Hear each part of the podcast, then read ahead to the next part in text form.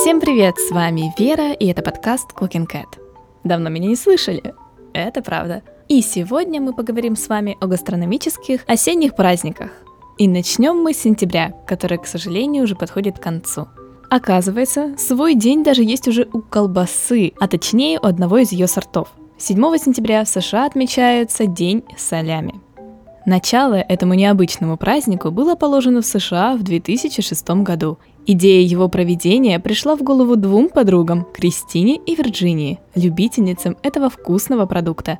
Именно 7 сентября они, находясь у себя дома в городе Хенрика, штат Вирджиния, США, заявили о создании общества любителей солями. Праздник быстро набрал популярность в Америке, а затем, благодаря большому числу поклонников солями, стал активно распространяться по всему миру – в том числе и в России.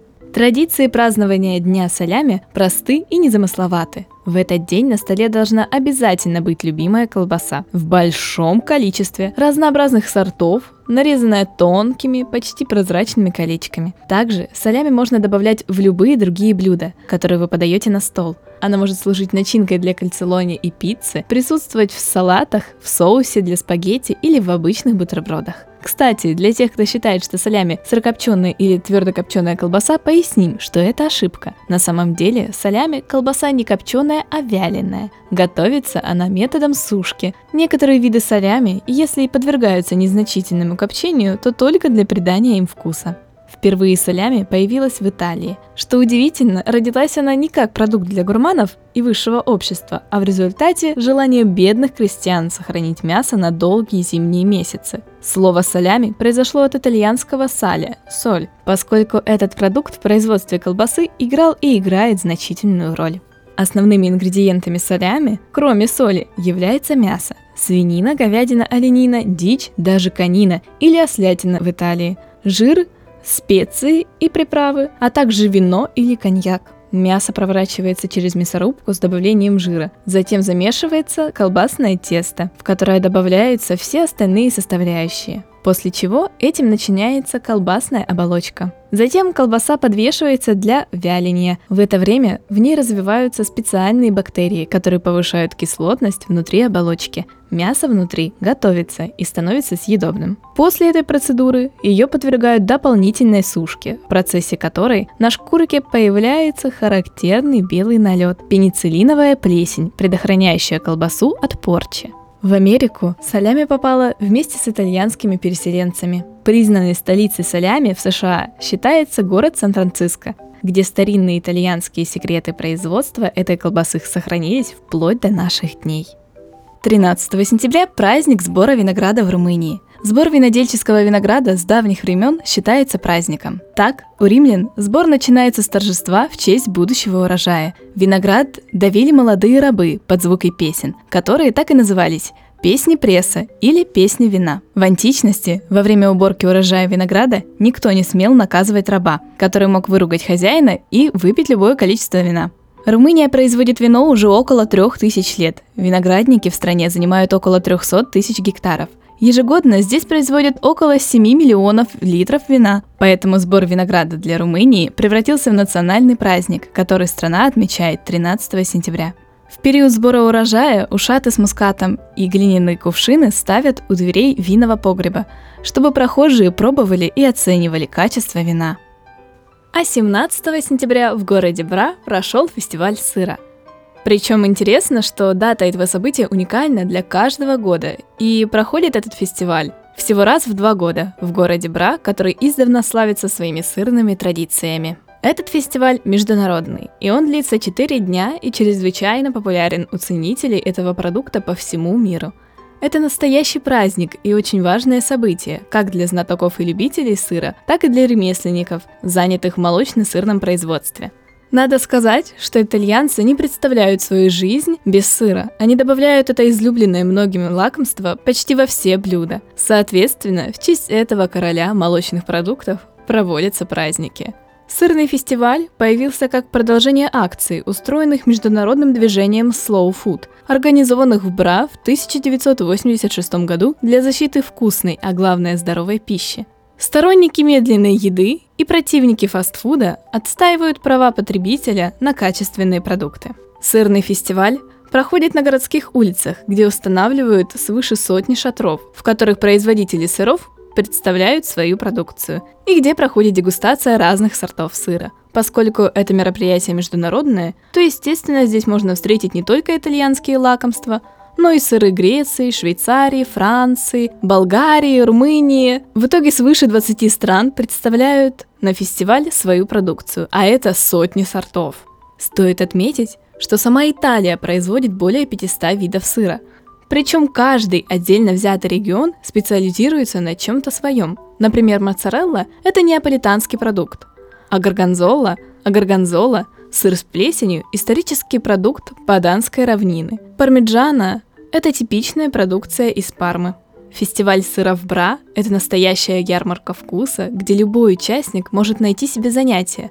Гурманы проводят дегустацию, производители сыров обмениваются опытом, повара делятся рецензиями. Традиционно в последние годы фестиваль собирает более 130 тысяч человек, участников и гостей праздника. Между прочим, сыр на фестивале можно не только попробовать. Специалисты учат всех желающих различать оттенки вкуса разнообразных сортов на так называемых сырообразовательных семинарах.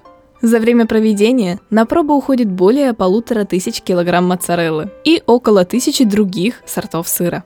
Профессионалы устраивают дегустационные сессии, гастрономические мастерские и занятия по созданию новых сырных оттенков. В классы для занятий специально привозят необходимое оборудование и технологии для производства. Так сыроделы обучают вас сначала технике создания сыров, а после искусству их правильного поедания. Но не думайте, что там едят только сыр. На дегустации можно отведать и блюда, приготовлении которых используется сыр. К примеру, обыкновенная кукурузная каша хорошо сочетается с плавленным сыром, придающим ей тонкую нотку изысканности. Кроме того, здесь можно полакомиться итальянскими лепешками фокачча и вкуснейшими маслинами.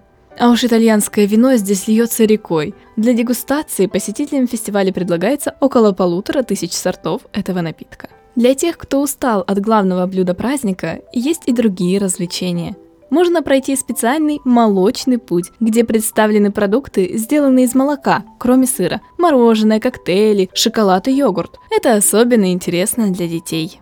Ну а 18 сентября в России прошел День сока, причем как и, причем как и для праздника сыра, дата этого события уникальна для каждого года. День сока – популярный, хоть и молодой праздник, который уже отмечают в разных странах мира. Его основная цель – популяризация сока как полезного и вкусного напитка и важной составляющей ежедневного рациона человека. Символ праздника – экзотический плод, разделенный на три равные части, которые иллюстрируют разнообразие всех соков мира – по мнению специалистов по правильному питанию, для современного человека соки являются одним из самых доступных способов получения витаминов, макро- и микроэлементов, органических веществ. И их необходимо включать в рацион питания каждого человека, особенно в осенне-зимний период, когда организм больше всего нуждается в витаминной поддержке. К тому же они легки в употреблении и быстро усваиваются.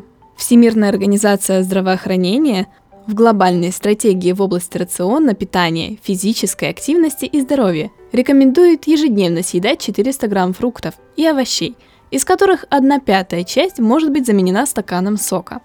В 2010 году Международная ассоциация производителей фруктовых соков выступила с предложением об организации Международного дня сока. Первоначально эту идею поддержали Турция, Испания и Польша, а затем и другие страны, и сегодня День сока отмечается во многих государствах, в том числе и в России, но в разное время года, в зависимости от традиций и обычаев каждой страны. В России история этого праздника началась в 2012 году, когда Российский союз производителей соков предложил всем желающим проголосовать в интернете за День сока и выбрать время его проведения. Так был учрежден Российский День сока и дата его ежегодного празднования 3 суббота сентября. Ведь осень Традиционный праздник сбора урожая, а сентябрь еще радует теплыми деньками. Помимо дегустации соков различных производителей, специалисты объясняют и рассказывают, что такое концентрированный сок, из каких стран его привозят и как происходит процесс восстановления концентрированных соков,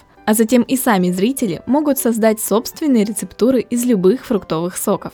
Также эксперты в области питания и пищевой промышленности отвечают на самые различные вопросы о соках, их качестве, полезности и роли в питании человека. Включение Дня сока в российский календарь связано с желанием рассказать о полезных свойствах и о культуре потребления соковой продукции. Даже если вы не можете поучаствовать в проводимых мероприятиях, организаторы предлагают посвятить этот день своему здоровью и провести его с семьей или друзьями, но обязательно с любимым соком. Но напомним, включать сок просто так в свой рацион нельзя. Нужно учитывать состояние здоровья. При некоторых нарушениях углеводного обмена, диабете и ряде других заболеваний посоветуйтесь с врачом. Ну а на этом все. Увидимся в следующем месяце. В октябре очень много праздников, о которых я вам расскажу в самом начале октября. С вами была Вера, и это подкаст Cooking Cat.